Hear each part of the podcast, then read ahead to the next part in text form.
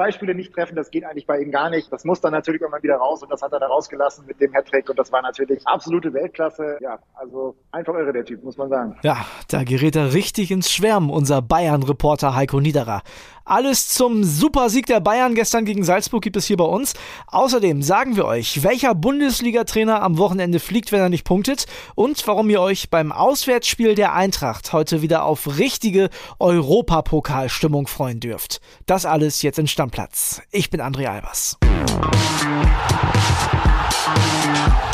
Stammplatz. Dein täglicher Fußballstart in den Tag. Zwei Entscheidungen gab es gestern Abend in der Fußball Champions League. Zum einen ist der FC Liverpool weitergekommen. Die haben ja das Hinspiel bei Inter Mailand mit 2-0 gewonnen. Gestern zu Hause an der Enfield Road überraschend 1-0 verloren, aber 2-0 schlägt 1-0 und deswegen ist Jürgen Klopp mit seiner Truppe weiter im Viertelfinale. Und ja, im Viertelfinale sind auch die Bayern und da konnte sicherlich der eine oder andere Bayern-Fan seinen Augen nicht trauen nach den Leistungen in den vergangenen Wochen. Die haben gestern ein richtiges Feuerwerk abgebrannt. 7 zu 1 hieß es am Ende zu Hause Hause gegen RB Salzburg. Und wir sprechen jetzt mit einem, der gestern live vor Ort im Stadion war, und zwar unserem Bayern-Reporter Heiko Niederer. Anruf bei Heiko Niederer. Heiko, grüß dich. Die Laune an der Sebener Straße dürfte nach dem Sieg der Bayern gestern ja blendend sein, oder nicht?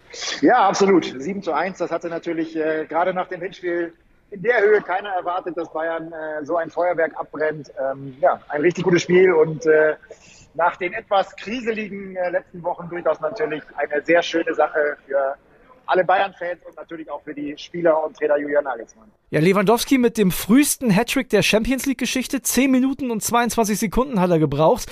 Der war zuletzt ja 199 Minuten ohne Tor. Also für Lewandowski-Verhältnisse eine Ewigkeit.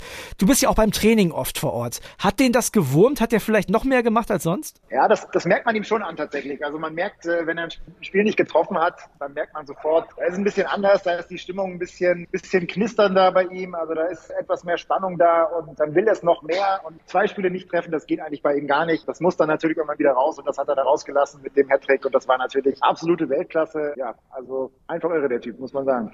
Ja, mein Bruder hat mir gestern Mitte der ersten Halbzeit eine WhatsApp geschickt. Der ist Bayern-Fan. Der hat geschrieben, Neuer echt 100% auf alle Spieler. Also der Sven Ulreich, der kann einem ja schon fast ein bisschen leid tun. Ne?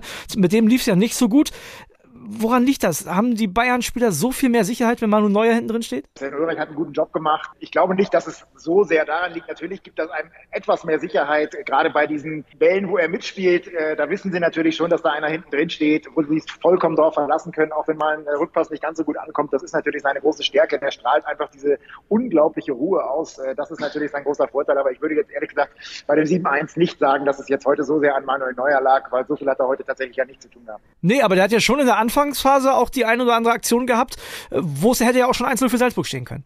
Absolut, absolut. Also da war er da, da war er zur Stelle. Danach dann eben nicht mehr so viel gefordert, aber eben auch ein paar Mal sehr gut im, Rauslauf mitgespielt. Das ist dann eben wieder seine große Stärke. Also ja, da ist er dann einfach da mit seiner Präsenz und deshalb ist er auch der beste Torwart der Welt. Ja, auch Thomas Müller gestern wieder mit einer überragenden Leistung. Also Lewandowski, Müller, Neuer. Das sind ja die drei, bei denen es um den neuen Vertrag geht. Also ich glaube, nach dem Spiel gestern ist Brazzo erstmal noch schnell ins Büro, hat Papier im Drucker nachgefüllt, oder? Ja, das glaube ich erstmal nicht, weil er ist zu Hause und hat Corona.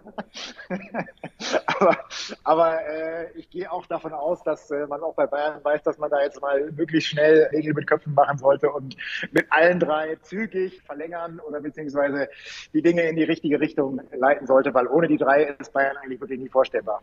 Vielleicht kommen wir noch mal kurz zu den Noten. Äh, wer kriegt bei euch die Eins? Da dürfte ja der ein oder andere mit dabei sein. Und fällt da jemand ab?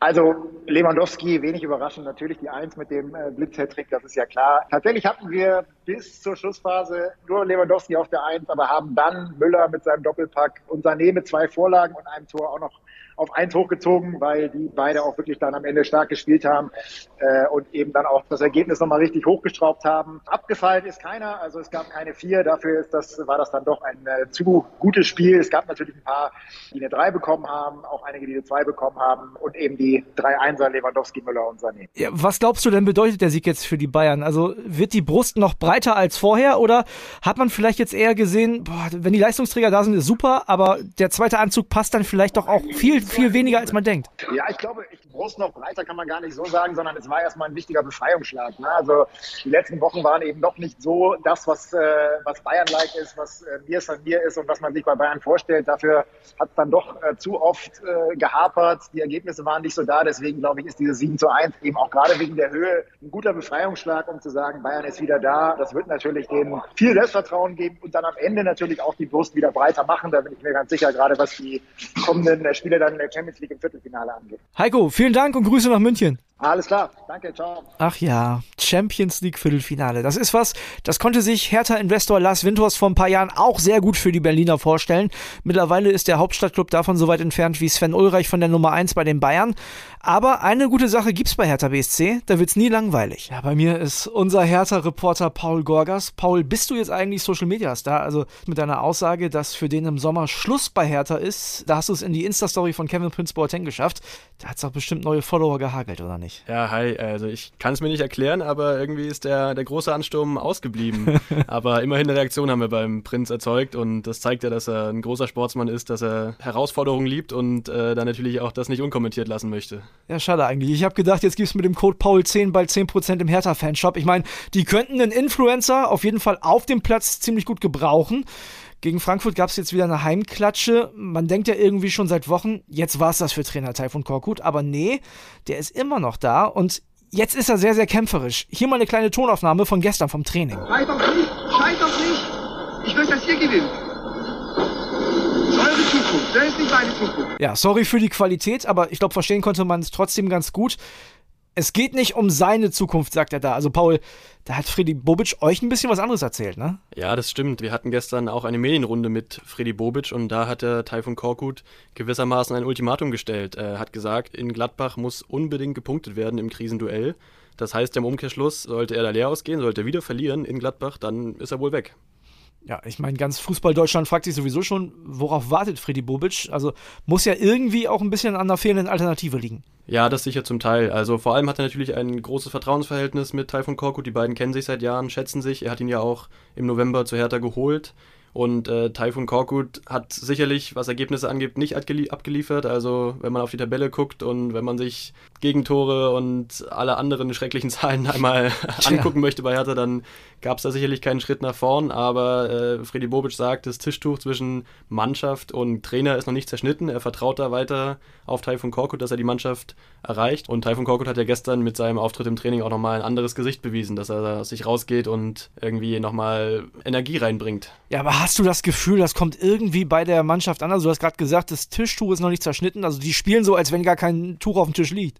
Ja, absolut. Also da ist eher die Luft raus gewesen in den letzten Wochen. Die Mannschaft irgendwie apathisch, steht total neben sich, fällt auch äh, gegen Frankfurt schon wieder komplett auseinander. Allerdings hat jetzt auch Freddy Bobic die Spieler nochmal mehr in die Pflicht genommen, hat gesagt, die Mannschaft hat erkannt, dass sie das Problem ist, nimmt da also nochmal den Trainer aus der Schusslinie und aber auch der klare Appell an, an alle Spieler, jetzt wirklich zu liefern. Also trotzdem muss man sagen, wenn die am Wochenende in Gladbach äh, verlieren, ist Schicht im Schacht, ne? Das denke ich. Nun ist es ja so, dass äh, die Hertha nicht nur sportlich schlechte Schlagzeilen schreibt, sondern auch im Drumherum. Heute großes Sportbildthema, die Doku, die Hertha-Doku, die es jetzt doch nicht geben wird. Jetzt erzähl mal, was ist da passiert? Das ist bei Hertha natürlich immer so ein Thema, auch das, was abseits vom Platz passiert, da ist auch immer viel los, gerade in den letzten zwei, drei Jahren. Das haben die Kollegen von der Sportbild recherchiert, eine tolle Geschichte. Da geht es um eine Doku, eine Fußball-Doku über Hertha und zwar wollte Lars Windhorst in der vergangenen Saison von Anfang an die Hertha begleiten lassen von einem Kamerateam und zeigen, wie er mit seinem Investment es schafft, diesen schlafenden Riesen Hertha so ein Stück weit wach zu küssen, in Berlin voranzubringen. Also er wollte Eigenwerbung betreiben. Er wollte auch Eigenwerbung betreiben, ja. absolut, für sein Investment.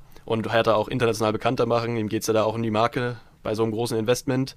Allerdings, du hast es schon gesagt, bleibt jetzt diese Dokumentation im Giftschrank. Unglaublich, aber wie kann das sein? Also warum? Also die Gründe sind wohl äh, verschieden, aber vor allem liegt es daran, dass Windhorst letztendlich die Doku selbst gestoppt hat, die er in, in Auftrag gegeben hatte. Ihm haben da Passagen und Aussagen in dieser Doku nicht gefallen, die er eher abschneidend fand. So sagt er selbst, auch alles nachzulesen in Sportbild. Eher abschneidend, ja? Eher okay, abschneidend. Verstehe. Mhm.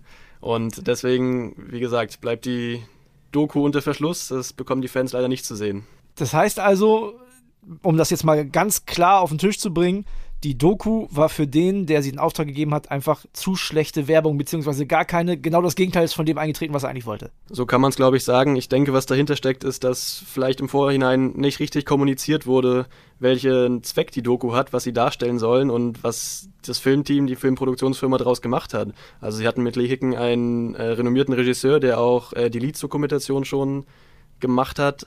Und vermutlich war im Vorfeld nicht ganz klar, wohin diese Doku führen sollte und hat dann zu verschiedenen Ergebnissen auf beiden Seiten geführt. Und das steht ja so ein bisschen sinnbildlich für die ganze Zeit, die Hertha und Lars Windhorst als Investor miteinander schon verbracht haben. Ja, eine ehrliche Hertha-Doku hätte auch ein paar traurige Wahrheiten gehabt. Zum Beispiel ein neues Kapitel jetzt Arne Friedrich, der sollte im Sommer oder wollte im Sommer sowieso schon gehen. Jetzt ist er schon früher weg. Warum? Was ist da los? Also das hat sich so ein bisschen abgezeichnet. Du hast gesagt, im Sommer wäre Schluss gewesen. Genau. Und wir dachten auch, dann ist der, der ruhige Abgang. Jetzt gab es die Blitztrennung. Dahinter steckt der schon seit Monate dauernde Machtverfall, möchte ich es vielleicht mal nennen, von, von Arne Friedrich, der Sportdirektor war, letzte Saison noch viel mehr Kompetenzen hatte als Nachfolger oder Interimslösung nach Michael Preetz. Diese Saison ist mit Freddy Bobic der neue starke Mann da und jetzt läuft alles über Bobic im Verein. Und Arne Friedrich hat da seine Rolle nicht mehr gefunden. Freddy Bobic selbst begründet es damit, dass er ihn nicht mehr so viel eingebunden hat, weil sportliche Fragen der Zukunft er sowieso nicht mehr mittragen würde. Arne Friedrich hat das, glaube ich, ein bisschen anders gesehen. Als Sportdirektor stehst du ja auch in der Verantwortung, musst Entscheidungen, die jetzt getroffen werden, natürlich auch mittragen. Da stehst du auch mit deinem Namen dafür. Und was jetzt aber den Ausschlag gegeben hat, was vielleicht so ein bisschen das, der Tropfen war, der das fast zum Überlaufen gebracht hat, war eine Mannschaftssitzung am Sonntag, die nur zwischen Freddy Bobic und dem Team stattfand. Also keine Trainer, keine Betreuer und eben auch nicht Arne Friedrich. Und das war dann vielleicht das letzte Signal, das letzte Zeichen dafür, dass er nichts mehr zu sagen hat bei Hertha. Ich meine, du bist dicht dran, aber jetzt aus meiner Sicht von außen betrachtet, ist wahrscheinlich der Freddy Bobic auch nicht so richtig traurig. Ne? Der hat ja super viele Leute auch mitgebracht. Der hat jede Menge Leute mitgebracht. Der hat den Verein oder möchte den Verein natürlich kernsanieren, von, von Grund auf verändern, da viel Struktur reinbringen. Und das war ja auch sein Auftrag, muss man dazu sagen. Dafür wurde er geholt von der Vereinsführung. Er sollte wie in Frankfurt eine Erfolgsgeschichte schreiben. Und war vielleicht auch äh, selbst nicht ganz im Klaren darüber, wie verheerend die Zustände bei Hertha aktuell sind, was auch das Finanzielle angeht.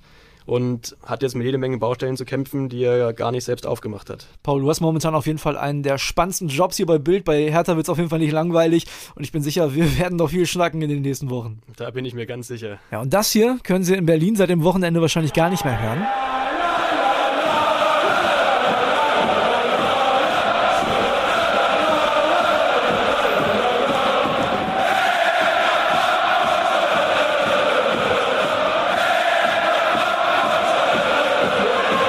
Ehrlich sein, machen schon Spaß, die Eintracht-Fans. Ne? Vor allem, wenn es in Richtung Europa geht. Heute Abend das Auswärtsspiel in der Europa League bei Betis Sevilla. Und da sind viele Eintracht-Fans mit dabei. Diejenigen, die zu Hause geblieben sind, brauchen ein RTL Plus-Abo. 1845 geht's los und das Spiel wird nicht im Free TV gezeigt. Alle Infos zu der Partie gibt es jetzt von unserer Eintracht-Reporterin Ulrika Sickenberger. WhatsApp ab. Hey André, grüß dich. Guten Morgen nach Berlin aus Sevilla. Schönes Wetter mit Sonnenschein und blauem Himmel habt ihr ja vermutlich in Berlin auch. Ähm, das so wie hier in Sevilla. Aber dafür habe ich den Genuss, heute Abend ein gutes Fußballspiel sehen zu können. Hoffe ich jedenfalls. Also es wird auf jeden Fall besser sein als das, was ihr wahrscheinlich zurzeit in Berlin zu sehen bekommt. Jo, Eintracht ist heute Abend im Achtelfinale zu Gast bei Betis Sevilla. Das wird zumindest von der Atmosphäre etwas, äh, was man den letzten zwei Jahren so in der Form nicht mehr erlebt hat, weil das Stadion hier so gut wie ausverkauft sein wird. Es werden gut 4000 Eintracht-Fans auch da sein. In Spanien ist es ja so, dass Corona in der Form nicht mehr so streng reglementiert wird. Hier ist inzwischen ähm, alles wieder sehr, sehr offen. Das heißt, ähm, auch die Stadien sind eben dementsprechend voll. Das ist etwas, worauf sich ähm, Eintracht oder bei Eintracht eigentlich jeder riesig freut.